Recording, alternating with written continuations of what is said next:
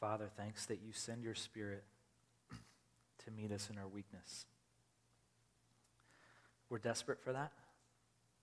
Help us see it. Help us not uh, to try and uh, fight our weakness or produce certain results or uh, become paralyzed in our weakness, but help us have a posture towards you in prayer, knowing that uh, you intercede for us. You speak on our behalf, those of us that have committed our lives to you, to follow you, to um, walk with you.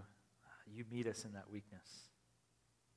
Would you help us see it this morning? Would you help change our position, our posture, our hearts uh, when it comes to suffering and pain and confusing situations and not knowing what to pray?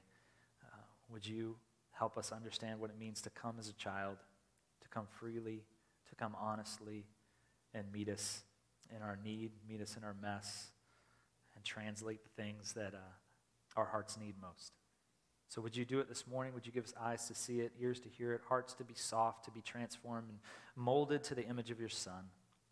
We ask that you would do it. and We pray in your Son's name. Amen. Okay, finish this phrase for me. Those that know it, I was asking some younger people because I didn't know if this was a generational thing, but they got it right away this morning. Um, if you don't have anything nice to say, Almost everybody knows it. If you don't have anything nice to say, don't say anything at all. How many of you heard that growing up at some point from a teacher, from a parent, from someone? If you don't have anything nice to say, don't say anything at all. Um, I think there's good biblical grounds for that statement in the case that the Bible talks all over the place about how we talk to one another, how our tongue can be a device for um, something good and beautiful and healing, or it can be something very destructive and damaging. Like a scalpel, it can be used in the right hands for surgery in a good way, or it can be used to cut and harm and hurt. Some of you guys might have, uh, if you grew up in Christian homes and that phrase was said to you, Ephesians 4.29 might be tacked on to kind of the reason. If you don't have anything good to say, don't say anything at all. Uh, Ephesians 4.29 just says, do not let any unwholesome talk come out of your mouths, but only what is helpful for building others up according to their needs, that it may benefit those who listen.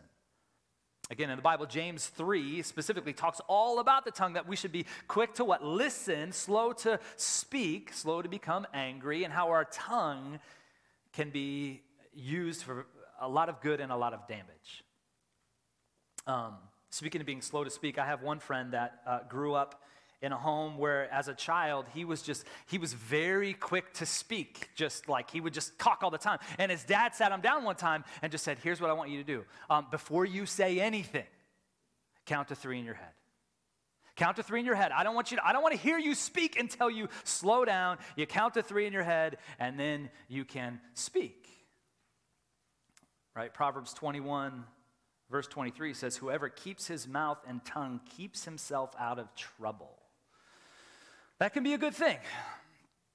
But when the Bible talks about our tongue and it talks about the words we use, um, it's uh, uh, the verses we just talked about and this idea of you can't say anything nice, don't say anything at all. It's talking horizontally with our relationships with one another. Because we can hurt one another with what we say and how we say it. And the Bible's saying, be careful about that. But if we project this idea of if you can't say anything nice, don't say anything at all, to our vertical relationship and our prayer with the Lord, how does that affect us? If we come into the space and go like, okay, if I, I can't say anything nice, don't say anything at all, and I have a reverence for God because he's a holy God, I don't want to disrespect him, and so all of a sudden I get paralyzed and I don't say anything to God, because I don't want to say all the negative things. But the Bible doesn't talk about prayer that way. It talks about our horizontal relationship that way with one another to be careful what we say. But the vertical aspect of our relationship, God does not say you need to count to three before you speak to me. He actually says the opposite of that. He says, Come to me I want your full vulnerability. I want your anger. I want your frustration. I want your confusion. And what we're going to find in our text today, which is what is beautiful, that if you are a Christian, if you follow Jesus, you have the Spirit inside of you, and He actually steps in to intercede and to translate to the Father on your behalf. And so we need to begin to understand what this looks like in the life of prayer and our vertical relationship to God instead of being stuck and feeling like, I don't know if I can pray. And then we don't pray. I feel like that's one of the enemy's great strategies to get us stuck, to not to commune with the Father. And what we're going to see in these two verses this morning, kind of this big idea, is this. When we're in pain, because this is the context of, of the passage, when we're in pain, we can often become paralyzed in prayer because of our perfectionistic practices. When we're in pain, we can often become paralyzed in prayer because of our perfectionistic practices. The sermon today is brought to you by the letter P, as you can see. Clearly, I don't know what I was thinking when I wrote this, but that's, that's lots of P's in there today. But isn't this true that sometimes if we, again, project or have this idea that if we don't say anything good, don't say anything at all, so then when we get in this space of pain and confusion and frustration and we go, well, I, I don't know what I should pray, and so I don't pray anything. I'm not open, I'm not vulnerable with God because I don't want to disrespect Him. Like, God's big enough to handle it, He invites it. We need to understand that um, because, again, one of, one of the tactics I believe of the enemy is to get us stuck, to make us believe that God doesn't really care about our pain. And God cares deeply about our pain. So, if you have a Bible, if it's not already there, open it to Romans chapter 8. Again, we're only looking at two verses. If you're new with us, we've been walking through this series called Life in the Spirit, Romans chapter 8. We've just been walking through verse by verse of Romans chapter 8. We have this week and then one more week to go, and then we will jump into First John. We'll spend 13 weeks in First John, most of the summer, and then once we come out of that in September, we will jump into the book of Revelation. And we're going to walk through the entire book of Revelation. It's, it's going to be real light and easy. It'll be great. It'll be great. uh, so, the context of we're in, it, it, we're jumping into this series just to, to, remind you this is kind of, uh, Paul is writing to this church in Rome. They've been divided. He's writing like, this is how the gospel unites you. This is actually what's true. If you find yourself in Jesus, this is beautiful truth. And chapter 5 through chapter 8, it's kind of this one long running argument that Paul has. He comes out of chapter 7 going like, man, I do this terrible stuff. My behavior doesn't match what I want to do. I don't do. And what I uh, don't do, I, I, I do. And he's, he's a mess behaviorally. And then he comes in in chapter 8 going, But you know what's true of me in Christ and what's true of you? Is that there's no condemnation. You actually are free. If you're in Christ, it's not about your behavior, it's about your belief that you're free in Christ. And he says, because of that, you have a new source, a new power source for living. And it's the Spirit. God indwelt in you inside of you, that He is close to you. And again, imagine if Jesus were here in the flesh today.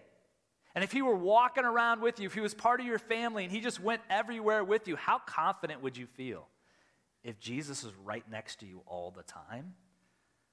Man, that would be unbelievable. And Jesus says, I'm actually sending a better way. I'm sending the Spirit to be with you all the time. God's Spirit lives in you if you've given your life to Him. And so you have a new power source for living out this life. The Spirit allows you to love God and love others. You couldn't do that before with the law, but now you can do it in the context of the Spirit. How do you do it? You set your mind not on the things of the flesh, but on the things of the Spirit. You marinate on the things of the Spirit. You trust the Spirit. You don't trust the things of the flesh. And how easy is it for us to just kind of slowly erode from trusting God and trusting ourselves? And Paul said, don't do that. Trust the Spirit. He's in you, He's with you. He wants to work this stuff out in you. And so you're supposed to trust uh, uh, uh, uh, your mind to the things of the Spirit, not to the things of the flesh, because he says, Don't you know that the same power that raised Christ from the dead lives in you, dwells in you? You have access to that type of power. You do if you are a Christian.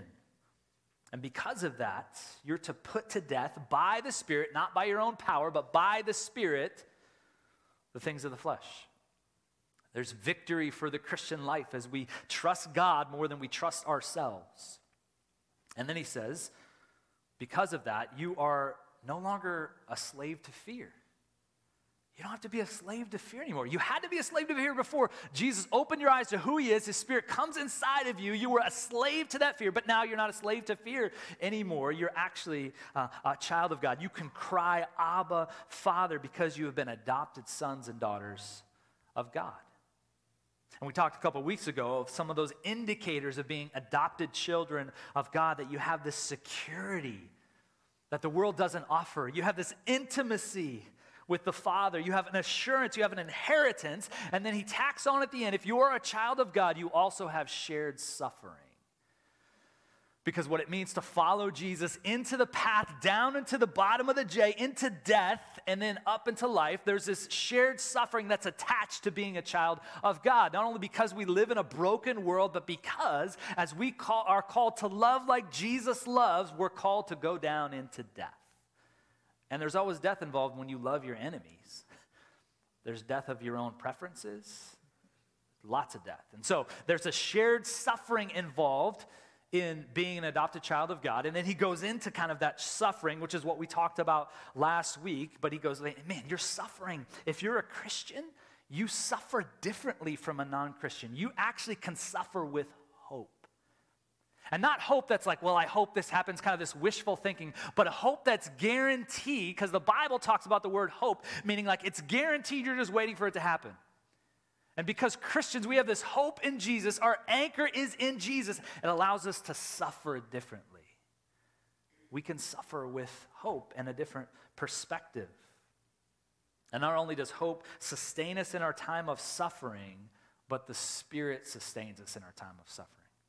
And that's what we're going to see this morning. Paul uses the language or the illustration of groaning, right? Uh, what we saw starting last week and what we're going to see this week in verse 22, he talks about the creation groaning, that everything because of sin is out of whack. It's misaligned. It's not the way it's meant to be. And so the creation is groaning constantly. We talked about it last week that we're going to feel the tangible expression of the creation groaning when it's 120 degrees in a couple weeks. Like that's creation groaning. That's not how it's meant to be. The new heaven and the new earth, it won't be 120 in the summer here. It won't. I know we can't imagine it, but that's true. It's the creation groaning because of sin. Not only does the creation groan in verse 22, verse 23, we groan. As Christians, we're groaning because of the suffering and going like, this isn't right. This isn't how it's meant to be. And then in verse 26, there's another um, thing that's groaning, and that is the Spirit. God Himself is groaning on our behalf, which should give us massive comfort. So, verses 26 and 27, let's read it together again of chapter 8. Paul picks up his argument, continues it. He says, Likewise, the Spirit helps us in our weaknesses. For we do not know what to pray for as we ought, but the Spirit Himself intercedes for us with groanings too deep for words. And He who searches hearts knows what is the mind of the Spirit because the Spirit intercedes for the saints according to the will of God. We're just going to kind of break down these two verses collectively. Um, the first part says, likewise, the Spirit helps us in our weaknesses. when you're weak, when you experience pain, when you experience suffering, do you know that you have a helper? Do you know that God wants to meet you in your weakness? That he's right there with you. It's different when we come into this space and maybe life is going good. I was I was sick this week for one day and I felt really weak and my reality felt different when I felt weak. I was like I can't do anything. This is terrible. Do you know in your weakness that God wants to meet you? That he wants to help you? Because sometimes in the Christian life, we get into situations, um, and, and the next part is like when we're weak, the Spirit is there to help us, for we do not know what to pray as we ought. Man, you, have you experienced that in your life if you follow Jesus for a certain amount of time, and then something happens in your life circumstantially, and it's so deep?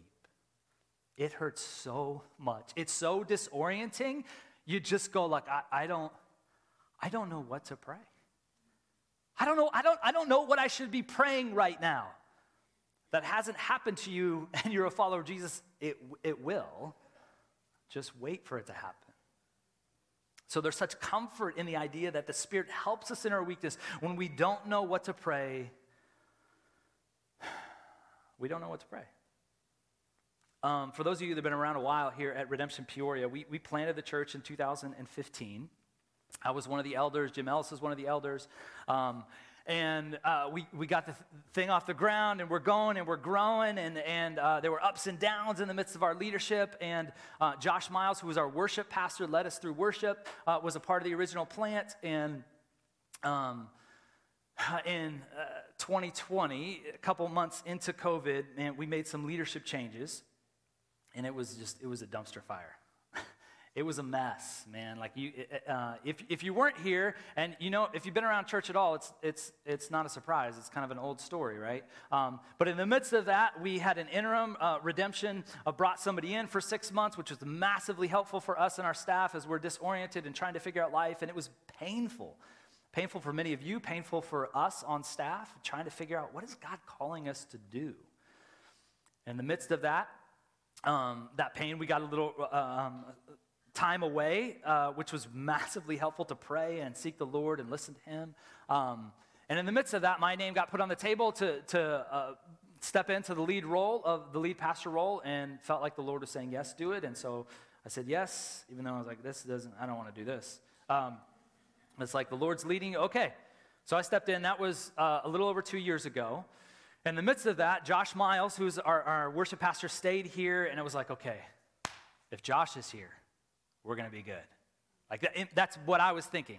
Going like, okay, as long as Josh is here, there's some stability. He, he has shepherded us so well through so many transitions in the up and down since we planted. Um, I love the guy. He was probably one of my best friends, one of my closest friends. So we're a couple months into me being uh, the new lead pastor, and I remember it was like he's yesterday. He com- comes into our office, and it's just him and I. We're sitting down for a one-on-one talk, and he goes, "Hey, man, uh, somebody reached out to me um, about a position in South Carolina. And Josh and his wife are from North Carolina. They've been looking to get back to the East Coast because they have little kids and they want to be around their family. And Josh never thought it was anywhere in the possibilities for him to transition. Uh, and this opportunity was an opportunity where they could move and he could do what he was doing in a different location.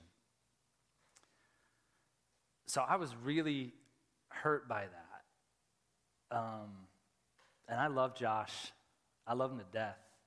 But I was like, what?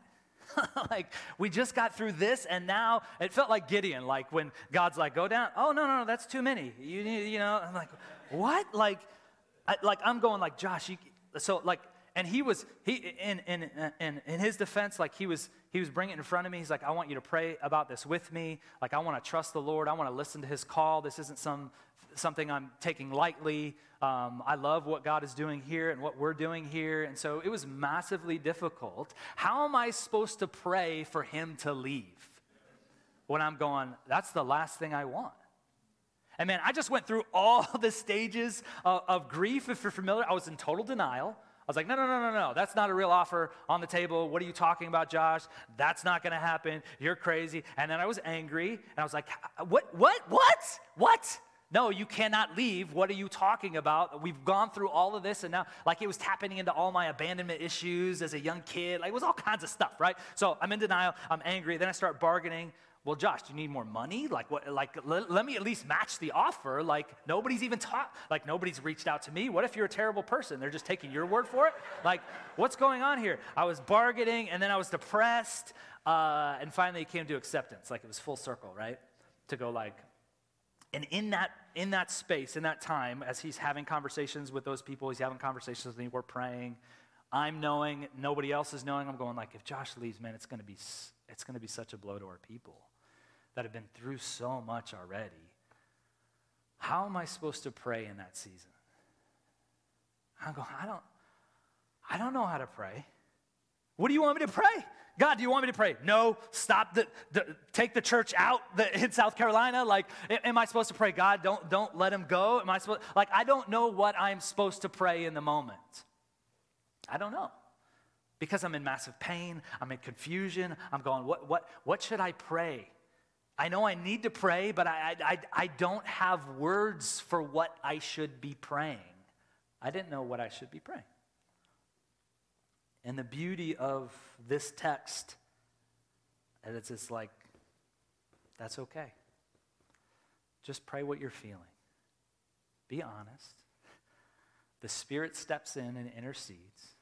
All that stuff that I was working through, all the stuff you're working through. I mean, uh, try parenting teenagers. I mean, that'll get you to pray like, I don't know what I'm supposed to pray here. Should, should I be more truth? Should I be more grace? Like, how am I supposed to have this conversation? Like, I don't know what to pray. And the Spirit goes, That's okay. I'm going to come in, I'm going to intercede for you. Like, just pray your heart, pray your guts, like, just be vulnerable with the Lord. But if we attach this idea of, like, if I don't say anything, if I don't have anything good to say, don't say anything at all, I'll never pray. And so the Spirit, in His goodness, in His kindness, presses us to go, be vulnerable, be messy. I know you don't know. I know you don't know what to pray.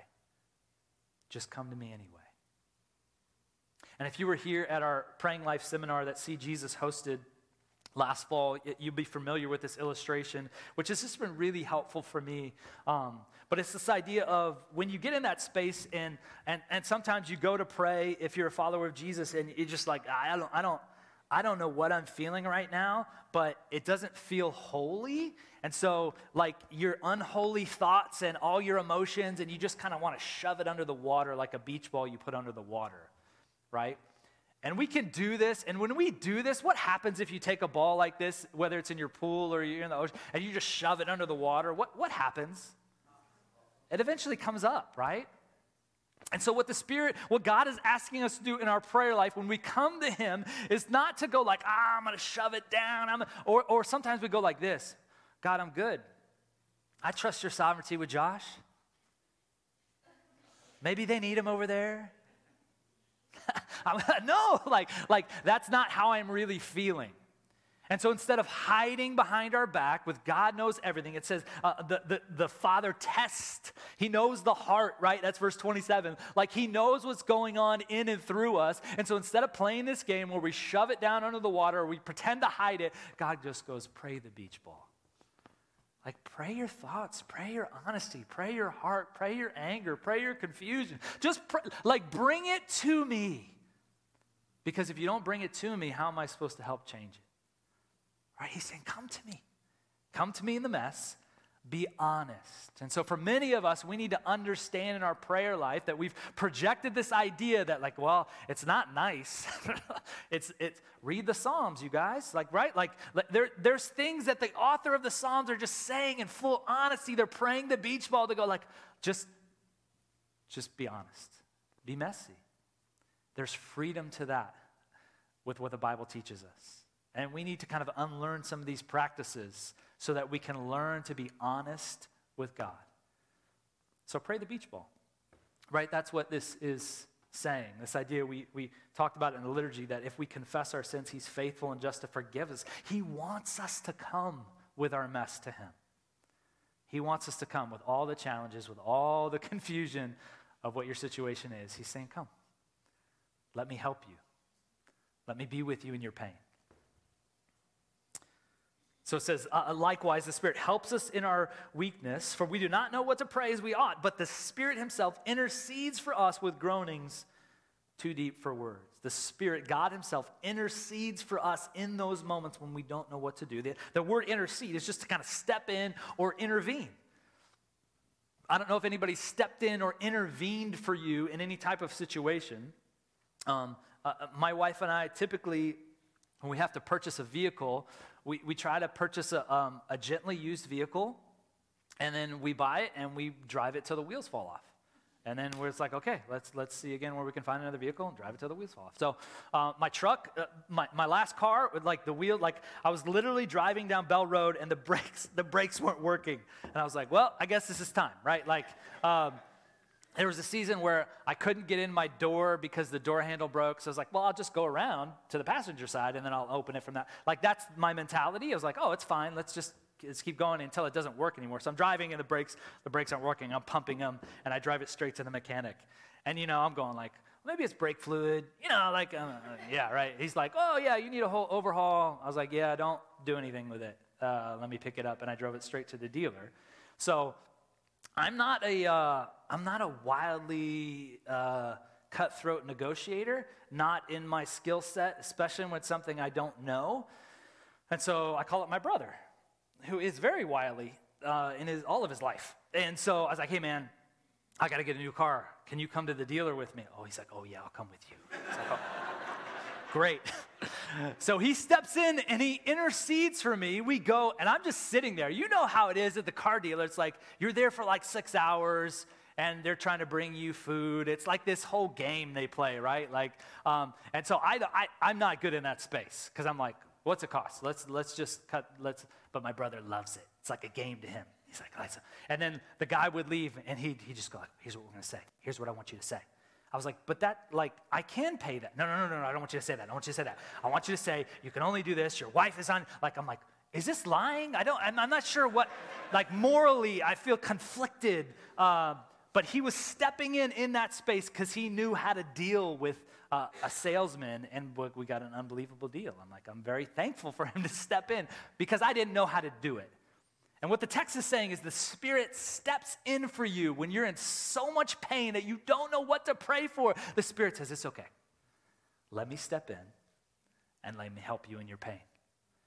Just like Morgan, if you were here last week, she talked about um, being a midwife, and the closer um, the, the, the woman got to labor, she would physically get closer to her and just to remind her, it's true. I'm right here. One more push. You're going to be okay. Right? And the Spirit, um, in a sense, steps closer to us in our pain, interceding for us with groans that don't even express words, going like, I know what you're feeling. I know your pain. Keep trusting me. Keep trusting me. Keep praying. Keep coming to the throne of grace. We need to be reminded of that. Psalm 42 talks about deep calls to deep, and Watchman Nee writes about this, and he says, Only a call from the depths can provoke a response from the depths. There's some things that you're in so much pain, you don't even know what to say, you're so disoriented, and the Spirit steps in and intercedes for you, groans that are too deep for words. Man, that's comforting that you're not alone in your pain that God is with you in your pain. And He's continuing to invite you to move into the process with Him. Because again, our pain is so, it's so disoriented. We don't know what to pray, but the Spirit uh, was with the Father and the Son, molding and shaping and creating the world. He knows exactly what to pray, and He knows exactly what we need. And man, we just live in a broken world. And so our sin, when we go to prayer and God, man, man, our sin is just tangled and enmeshed with, with what we pray. Like I'm, I'm like, I, I don't, is this good to pray this? Like I, am not sure. Like one time I was praying for a coach to get fired and then they did. It's like, I don't know if I should be praying this, but it's like pray the beach ball. It's like, well, I'm trusting that God is going to work all that stuff out. All my sin, all my junk, all the things that I go like, okay, I'm just going to be honest in my prayer life, and He's going to go, trust me, I'm going to translate, I'm going to intercede for you. He steps in on our behalf uh, instead of going like, ah, I don't think I can pray this because it's, it's, it's, it feels messy, it feels confusing, if ah, I don't know what to do. And the Lord says, just keep coming. I'm going to test your heart. I'm going to know what God's will is. The Spirit is saying that, like, keep coming. When we are in pain, we can become paralyzed in prayer because of our perfectionistic practices, and then we don't pray. Right? In my weakness, right? In your weakness, in your suffering, if you're feeling weak, um, for me, in my weakness, my first move is usually to production. I can do it. I can fix it. Here, let me try this. Let me change this. When I feel weak or something happens, like I want to step in, I want to grab control, and I want to go, oh, okay, this is what I need to do. If that doesn't work, my second move in weakness is usually this kind of like paralyzed posture. Like, I tried it. I don't know, God, whatever, whatever. Josh is moving to South Carolina. I don't know, you know? Like, I, like, ah.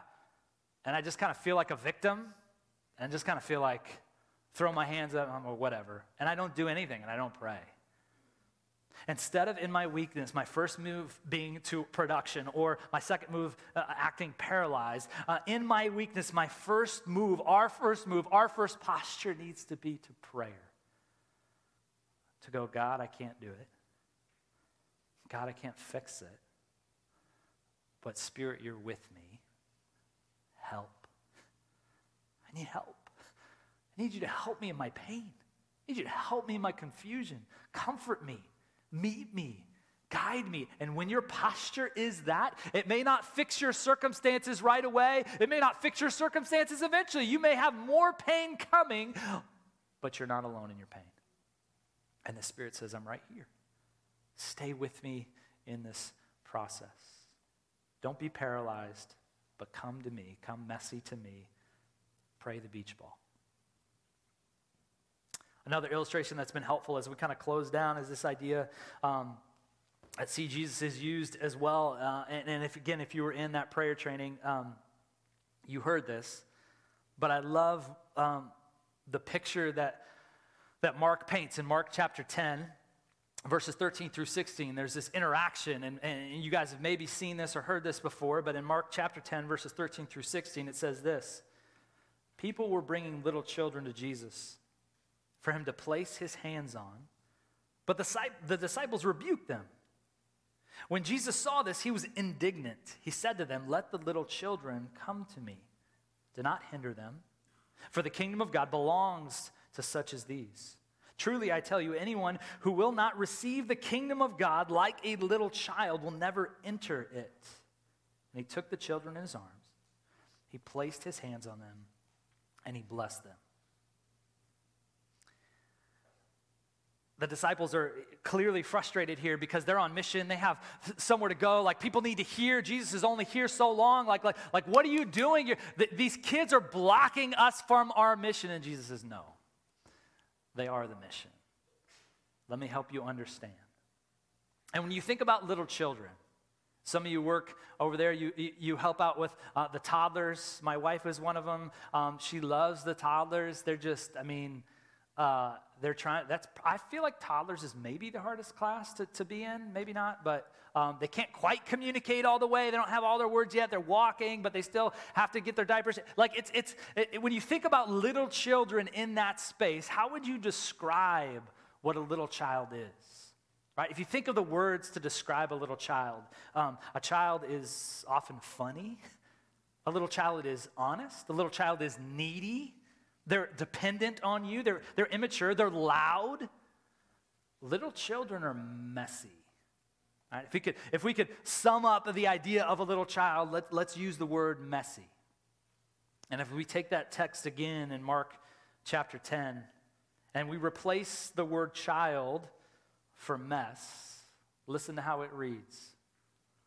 People were bringing messes to Jesus for him to place his hands on, but the disciples rebuked them. When Jesus saw this, he was indignant. He said to them, Let the mess come to me and do not hinder the mess. For the kingdom of God belongs to messes. Truly, I tell you, anyone who will not receive the kingdom of God like a mess will never enter it. And he took the mess in his arms, placed his hands on the mess, and he blessed the mess. Man, isn't that beautiful that we can come messy to the Father? That Jesus desires us to be honest with him in our prayer life, the Spirit intercedes because I don't know about you, but I'm a mess. I'm a mess. And that's okay, that's welcomed in the kingdom.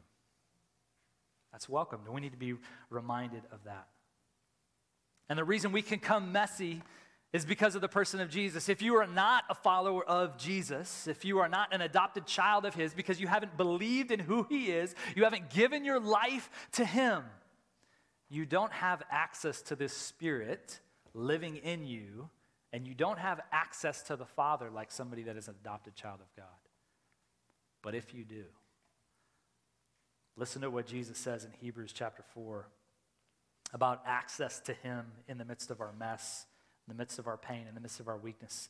Hebrews chapter 4, verses 14 through 16 says, Since we have a great high priest who has passed through the heavens, Jesus, the Son of God, let us hold fast to our confession. For we do not have a high priest who is unable to sympathize with our weaknesses, but one who in every respect has been tempted as we are, yet without sin. Let us then with confidence draw near to the throne of grace that we may receive mercy and find grace to help in time of need. Let us then with confidence draw near to the throne of grace, that we may receive mercy and find grace to help in time of need. I was recently listening to a pastor that was talking about this specific verse and just this idea of this language of the throne of grace. So many times it's God's throne is holy and reverent and true, and it should uh, put some type of fear in us to understand He's different than us. But this title in Hebrews that the authors give is the throne of grace, that we can come confidently Oftentimes, in our confession or even in our response on Sunday morning, um, we sometimes kind of limp towards the throne. like we feel shameful. Ah, God, I blew it again. Like I don't, I don't know. God, God, is your grace run out on me? And you have confidence because of the work of Christ to move towards the elements. Because why? The throne of grace. This pastor was talking about, man, if you went to a restaurant and the restaurant was called uh, the House of Tacos. And you walked into the restaurant and you kind of sheepishly kind of like well i don't i really love a taco. I don't know if you have tacos. They would go like like it's a house of tacos man. Like all we have is tacos. And sometimes we have that posture when we move towards the elements towards the table. We go oh god i don't know if you can give me grace today this is called the throne of grace. Come with confidence to the table to remember where your worth is found in your midst of your suffering, that God comes alongside you with his spirit to intercede for you. Come and drink, come and eat. And that's what we need to do. We need to not let our idea of a perfect prayer life and what that means to, if I don't say anything nice, don't say anything at all, to, to not let that paralyze us but to let it move us towards the Father, to pray the beach ball, to continue in our pain, to go, God, I need you today. And when you have a posture in that way, watch how He meets you. It'll be the sweetest thing you've ever experienced. Let's remind ourselves of that this morning as we respond. Let me pray. Father, would you be with us this morning in our hearts and our minds? God, as we move toward the table, some of us are feeling very weak this morning. We're weak in our hearts, we're weak in our minds. We don't know what to do, we don't know what to pray. Father, but thank you for sending your spirit to intercede for us with groanings too deep for words. We're not alone in our pain. Thanks that you search our hearts and you know what the mind of the Spirit is, because the Spirit intercedes for the saints according to the will of God. Would we come honestly? Would we come vulnerable? Would you help change our narrative to know that we can come just as we are to you? And you're going to take that mess and you're going to bless it. Help us live that out. We ask in your Son's name. Amen.